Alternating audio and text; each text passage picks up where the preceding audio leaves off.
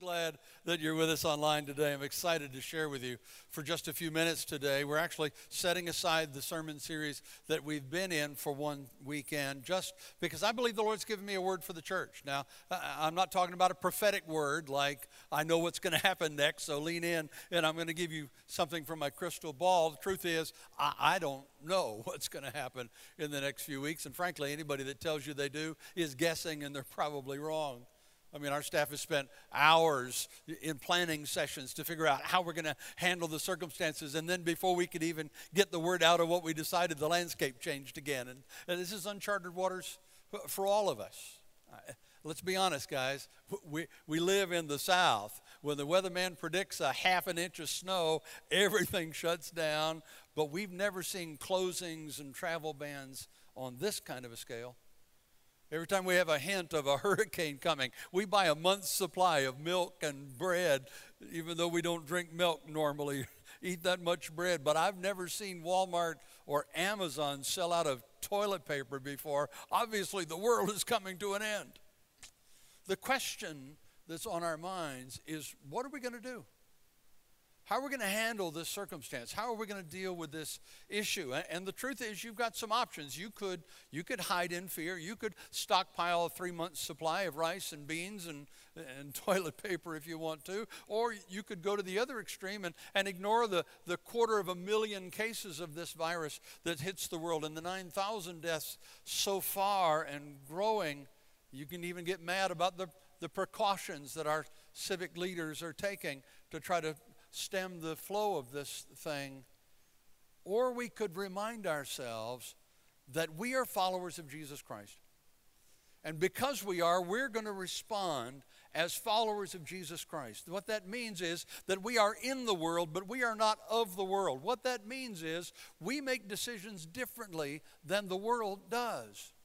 We're not like everybody else. We don't, we don't think like everybody else. We are followers of Jesus Christ.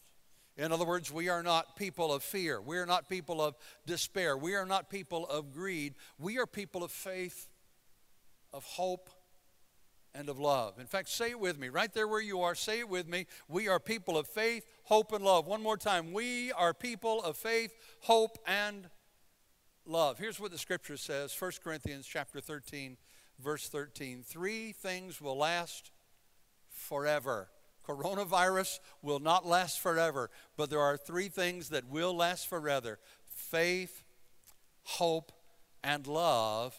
And the greatest of these is love. I hope you'll stick with me for just a few minutes. I know it's tempting to click off and go to other things online, but I hope you'll stick with me for just a very few minutes because I want to unpack those three things for us as followers of Jesus Christ as quickly as I can. And then our praise team is going to come back and they're going to sing a blessing over us. And I don't want you to miss that. So stick around, be with us for the next few minutes, stay to the end of this uh, broadcast, and let's take advantage of that. And then let's lean into the blessing that they're going to sing over us this morning. Let's just unpack it together, okay? First of all, the Bible says that as followers of Jesus Christ, we are a people of faith, not fear. John chapter 14, verse 1 and verse 27, Jesus said, Do not let your hearts be troubled. Peace I leave with you. My peace I give you. I do not give to you as the world gives.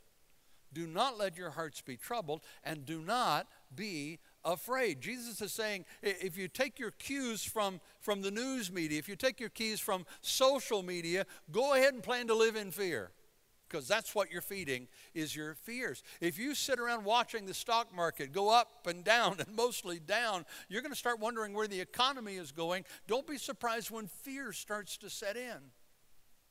But Jesus says, I bring you something else. I'm bringing you something, another thing. In fact, I love the way the New Living Translation paraphrases verse 27. Jesus says, I'm leaving you with a gift peace of mind and heart. And the peace I give is a, is a gift the world cannot give. So don't be troubled or be afraid. Some of you watching me right now need to accept that gift.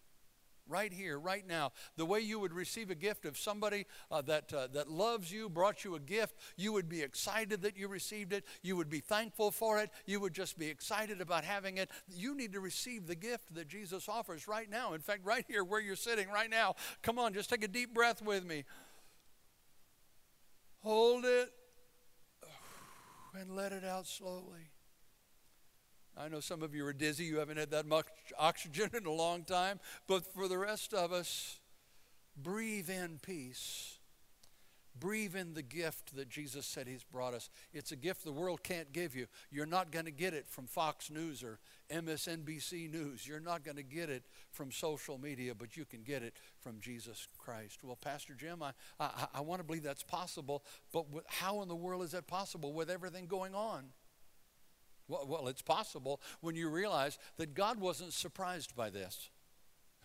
God isn't panicked. He wasn't so distracted by, by the election uh, process that we're in that he didn't see it coming. I mean, it's not like he said, "Well, you know, I was kind of uh, I was kind of watching the, the Democratic debates and I and I didn't even notice what was going on in China and, and, and now, man, it's, it's just blown up on me and I don't know what to do." That's there's not God, nothing is beyond God's control.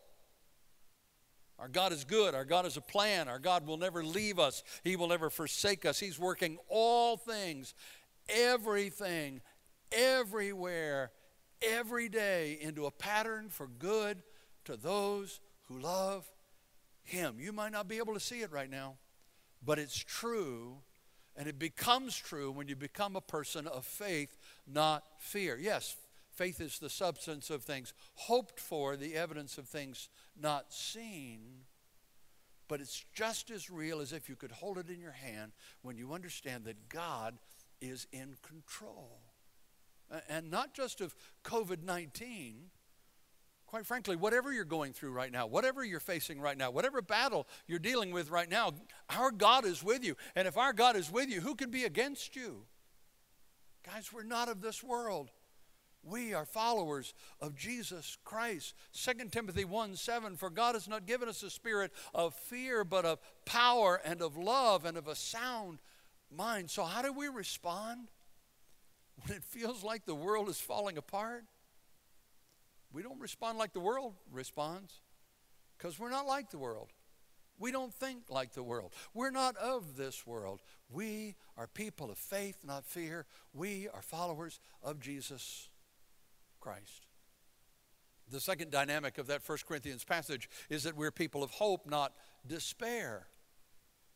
One of my favorite passages, maybe a favorite for some of you, is Jeremiah 29 11. For I know the plans I have for you, declares the Lord plans to prosper you and not harm you, plans to give you hope and a, and a future. Understand, when you read that word hope in that passage, the Bible doesn't, doesn't mean the same thing when it says hope that we do when we say hope.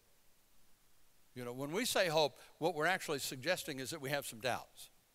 You know, if I say, man, I sure hope it doesn't rain today, what are we saying?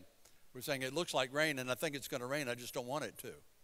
Boy, I, I, sure hope Uncle Joe comes to the family gathering. What are we saying? We're saying that I really want him here, but I, I have my doubts that he's going to show. Hope carries doubt in this world system, but that's not the kind of hope that we're talking about here. The kind of hope that God gives is different. It's the kind that has a plan tied to it to prosper us and give us a blessed future. In fact, that's the kind of hope that gives us power to deal with the kind of circumstances that we're in right now. It'll give you, if that's what you need, it's the kind of hope that'll give you the power to get started.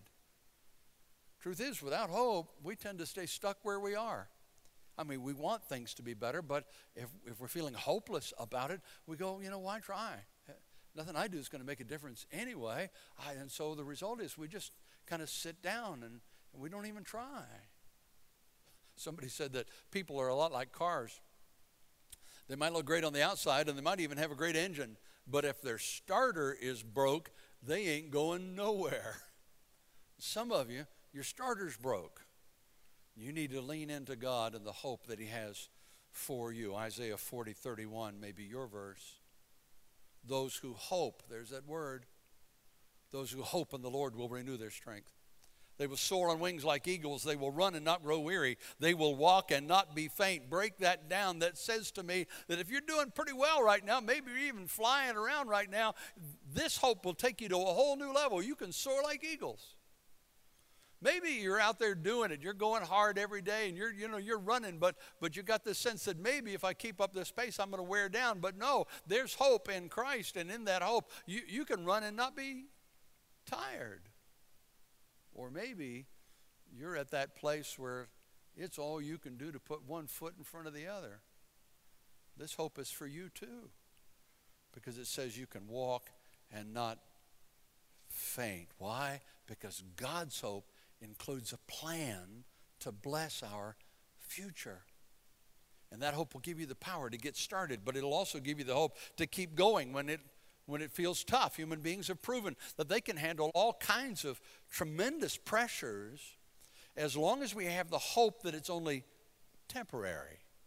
As long as we can see a light at the end of the tunnel, that this is not going to last forever, we can deal with all kinds of things. The, the Apostle Paul was one of the greatest examples of, of this kind of hope that I know of anywhere in the world. He wrote half the New Testament, started churches all over Asia, really launched, in many ways, the, the whole Gentile movement in the gospel of Jesus Christ.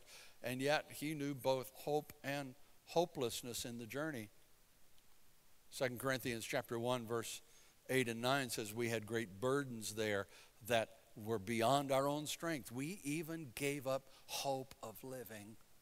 But this happened so that we would not trust in ourselves, but in God's. That tells me that Paul's problems got so intense that he wondered if he would survive. But he remembered God has this plan for me, God has this future designed for me, and God will give me the hope that that future will become a reality. God had put it in his heart that he was to go all the way to Caesar's household to preach the good news of Jesus Christ, to open the gospel to the Gentile world, and that hope kept him going even when he found himself in difficult straits.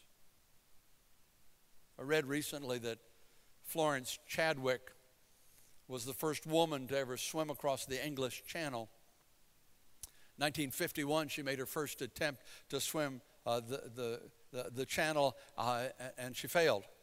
But she didn't fail because of cold waters, and she didn't fail because of, uh, uh of sharks, or she didn't fail because it was a very long 15 hour swim. She failed because um, fog began to roll in and she couldn't see the coastline.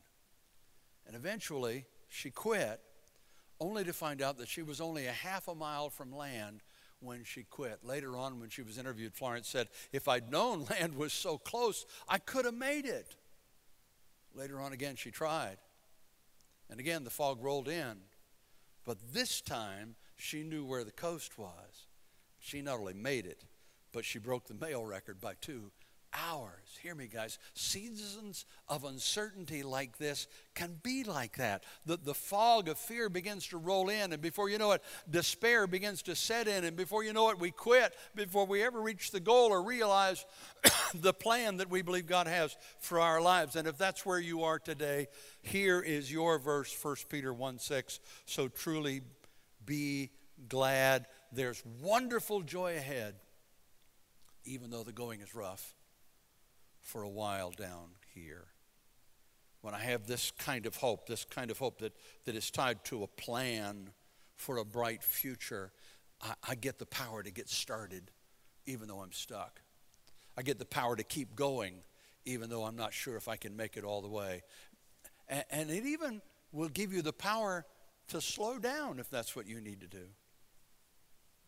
Can I tell you that the number one fear that I've wrestled with during this whole occasion is I was in Alabama speaking at a conference when the word broke out about all this and closing started happening. And I got this horrible fear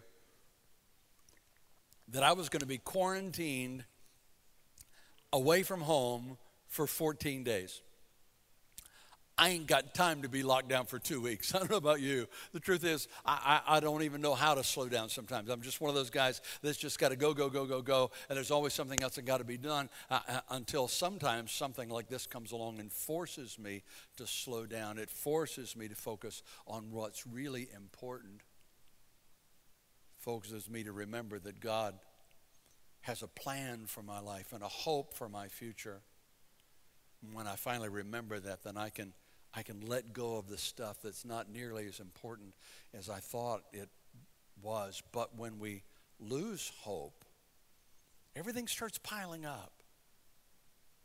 Some of you might be there right now. You start thinking, man, I, I, got so much to do. If I rush hard enough, if I push hard enough, I can make it happen. I can get it done. Even though the harder you work, the further behind you get.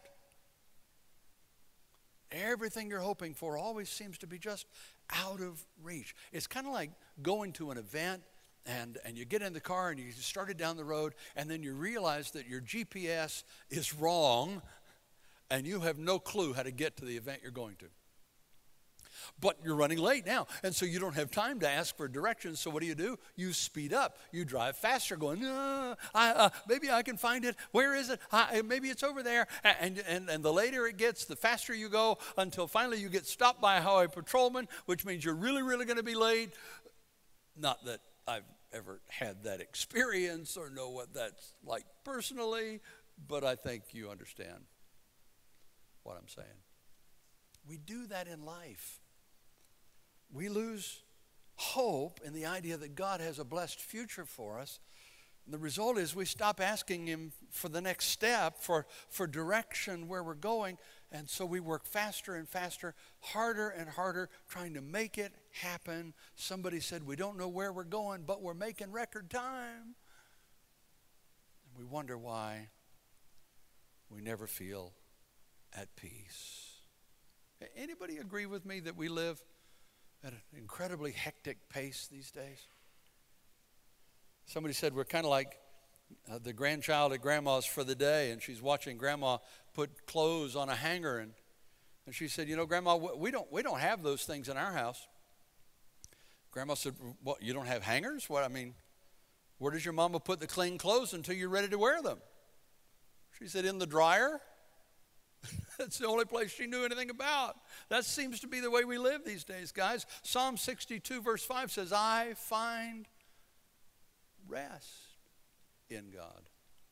Only He gives me hope. Hear me. Whether you need the power to get started, the power to keep going, or the power to slow down, hope makes it all possible when God is the source of your hope. Hear me. We are not part of this world.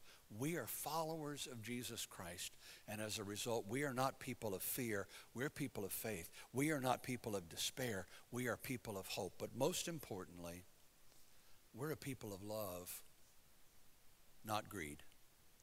We're a people of love, not greed. Go back to 1 Corinthians 13 13. Three things that will last forever faith, hope, and love. And the greatest of these is love. There's so many reasons why love is the greatest, but I think one of them is because quite often love is the hardest one to live out. The fact of the matter is, love is, is sacrificial, not selfish, when the reality is we're naturally selfish, not sacrificial. Mean, is, is that true? Anybody find that to be true? How many of you uh, have ever had a toddler in your home? Okay, did, did you did you have to teach him how to be selfish? I mean, did you ever did you ever sit down with your toddler and say, "Okay, today I'm going to teach you a lesson on how to be selfish. So here's what I'm going to do. I, I'm going to give you something that's actually mine." I want you to hold it for a minute, and then I'm going to take that from you. And when I take it away from you, even though it's mine, when I take it away from you, I want you to stop and scream, Mine. Did, did you have to teach your kids that? Of course not. Hear me, guys, you can find a YouTube tutorial on every subject under the sun, but you cannot find one on how to be selfish. Why? Because selfishness comes naturally to us all. But love isn't selfish, it's sacrificial. Love doesn't take, it gives. That may not come naturally in this world, but we're not of this world. We're followers of Jesus Christ, and it can come supernaturally because of who Jesus is. Philippians chapter 2, verses 3 through 5. Don't be foolish. Don't try to impress others. Be humble, thinking of, your, of others as better than yourselves. Don't look out for your own interest, but take an interest in others too. You must have the same attitude as that Christ Jesus had. He's saying that your natural self is selfish, but we've put on Christ now. We're followers of Christ now. He lives in us now. And so while our natural nature is selfish, his natural nature is unselfish and even sacrificial. In fact, he made the most sacrificial act of love in all of human history on the cross when he took the penalty of your sin and mine on himself and said, Father, forgive them, for they know not what they do. So the 2020 paraphrase of Philippians chapter 2, verse 3 is followers of Jesus Christ don't hoard toilet paper and hand sanitizer. They, they don't stock more than they need while other people suffer. They don't buy out the market in hope of, of turning a profit from other people's misery. Instead, they share what they have with those around them that are in need. That, that's exactly what happened in the early church in Acts chapter 2, verses 44 and 45. It says, And all the believers met together in one place and shared everything they had. They sold their property and possessions and shared the money with those in need. They worshiped together at the temple each day. They met in homes for the Lord's Supper and, and shared their meals with great joy and with generosity. That's the description of the early church as it formed. And what you see is people coming together in large gatherings to worship, but you also see them in small uh, gatherings to worship. You see them sharing communion with one another in their homes, just, just like you're doing right now, worshiping today and, and listening to the Word of God being taught today, sitting right there in your home. That's what the early church did. In fact, there came a time in the early church when persecution became so profound from Rome that they had to stop meeting in the public places. In fact, it became so profound that they eventually developed a secret code that only they recognized based on the Greek letters that are pronounced ichthus. And, and we call it the sign of the fish. Maybe you've seen a sign of the fish on bumpers of cars, or maybe you've got one on the bumper of your car right now. Uh, I don't know if you know it, but, but that's actually five Greek letters that come together, kind of looks like a fish. What it literally means is Jesus Christ, God's Son, my Savior. And it was a code that they used to communicate with one another on the road and in the marketplace to say, I am a follower of Jesus Christ. Oh, you're a follower? I'm a follower too. If they didn't do it that way, they were thrown into the Colosseum where the lions came. And many Christians died in those early days. The bottom line is whether they were able to meet in large groups or they had to limit their times together in small groups in homes, or it was just one or two meeting on the road and recognizing they were both followers of Jesus Christ. In every circumstance, they showed their faith and their hope and their love. They shared their lives and their love for one another every day even selling things that they had in order to meet needs of people that were around them. They said, How dare we have more than we need when somebody around us doesn't have enough? Well, what that, what does that mean for us, Pastor? Well, it means just because we can't meet in large groups for a while doesn't mean we're going to abandon our faith. Just because we can't come out to the church doesn't mean that that, uh, that we're not followers of Christ anymore. We're not, we're not once a week, Sunday go to meeting kind of Christians anyway. We're the kind of Christians who have a daily faith where we, where we daily love God and love our neighbors as ourselves. We may have to shut our doors, but we're not going to shut down our hearts. We're going to preach the good news of Jesus Christ. We're going to, we're going to do everything we can to help every other church in the country and around the world do the same thing. We're going to care for people and share what we have and give and help one another. We're going to be the hands and feet of Jesus to the world, particularly in these times of crisis. That's who we are. We're not of this world. We are followers of Jesus Christ. Say it with me. We are followers of Jesus and in case you're wondering, the result in Acts chapter 2 is found in verse 47. The Lord added daily those who were being saved. The result of this sacrificial living, the result of being a people of love, not a people of greed, is that people were attracted to the person of Jesus Christ And people were being saved every day. But hear me, guys, that's not just true in the ancient world. In China, right now, the Christian population is huge, and they meet in homes most of the time. Incredibly difficult for them to assemble in large groups. The Communist Party does everything they can to squelch that and push that down. And yet they are a quarter of a billion strong, these Christians in Vietnam under communism, where, where whatever public churches they are are state controlled and the message is controlled by the state. House church movement is exploding. Thousands of house groups. I've had the privilege of working with some of the leaders of the house church movement in Vietnam, and, and it's amazing what God is doing in homes and in the streets. In Pakistan, Pastor Craig Walker, my good friend, uh, has online crusades. He uses the internet to preach the gospel in the Middle East. And in Pakistan, thousands are coming to assemble for these crusades. And they're responding to the gospel. He tells me they have documented 70,000 people committed to Christ last year alone. And I believe with everything in me that God is going to use this time of fear and hopelessness in the world to bring people to Him. I believe that we who are not of this world, but are followers of Jesus Christ, people of faith, not fear, people of hope, not despair, people of love, not greed, are going to be the instruments of Jesus Christ to bring thousands and even millions of people to faith in Jesus Christ. Yes, this virus is highly contagious. But the truth is, hope can be even more contagious when it's based in the faith, hope, and love of God among His people. And I'm praying that kind of hope lives in you.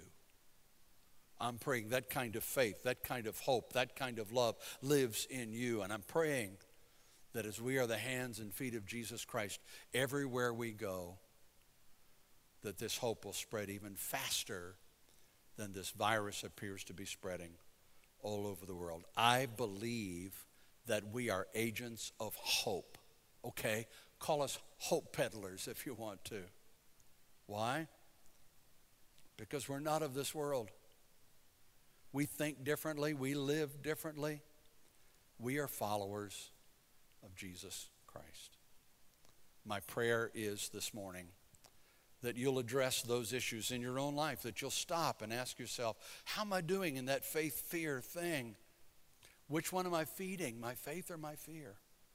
You'll ask yourself, what's the basis for my hope? It is, it a, is it a world's type of hope where, in fact, what I'm saying is I doubt it's ever going to happen, or is it the kind of hope that's based in God's plan for your life? You understand, God has no plan B, He only has plan A for your life. And he's factoring all of this into the pattern for good in your life. If you love him, you love him back. And then are we people of love? Are we hunkering down? Are we hoarding? Are we hiding? Are we collecting? Are we gathering? Are we thinking only of ourselves? Or are we, in fact, sacrificially giving, serving, helping others, making sure that our neighbors are okay. I've asked our church family to think of 10 people that you can think of. Might be part of the Bridge family, might be one of your neighbors, might be a family member, but, but think of 10 people that you can just simply reach out to, make a phone call, send a text, do a Facebook message, walk over and knock on their door, but say, hey, are you okay? Is there anything I can do? Is there any way I can pray for you? Some way that I can show you that uh, faith, hope, and love are still very much alive because Jesus is very much alive. Our resurrected Lord is very much alive. Find 10 people and do that too. If all of us would find 10 people, we could create a contagion of hope that would make an amazing difference in this world. Father, thank you that we can because of who you are, and I pray that you would speak to each one of us in the way that only you can right now. In Jesus' name, amen.